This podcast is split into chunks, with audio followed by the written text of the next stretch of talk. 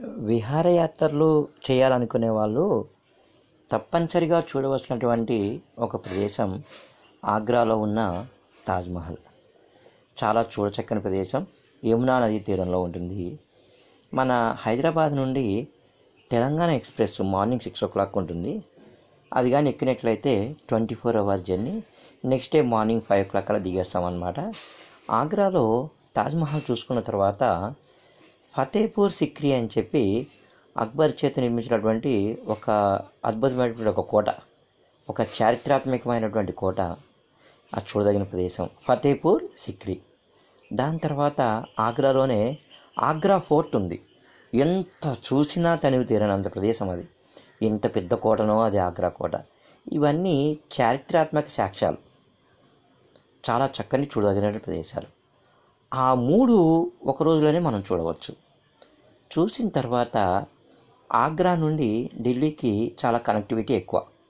బస్సులు ట్రైన్లు ఉంటాయి.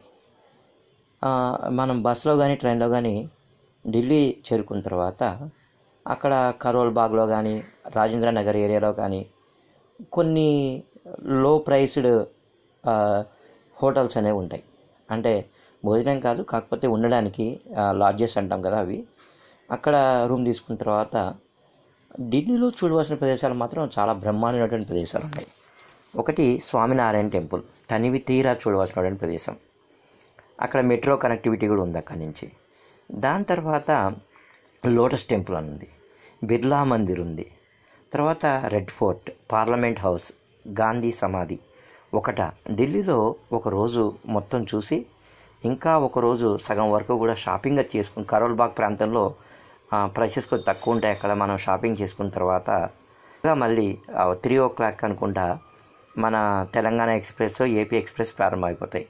అది ఎక్కామంటే మళ్ళీ మరుసటి రోజు నైట్ కల్లా మనం హైదరాబాద్లో దిగేస్తాం.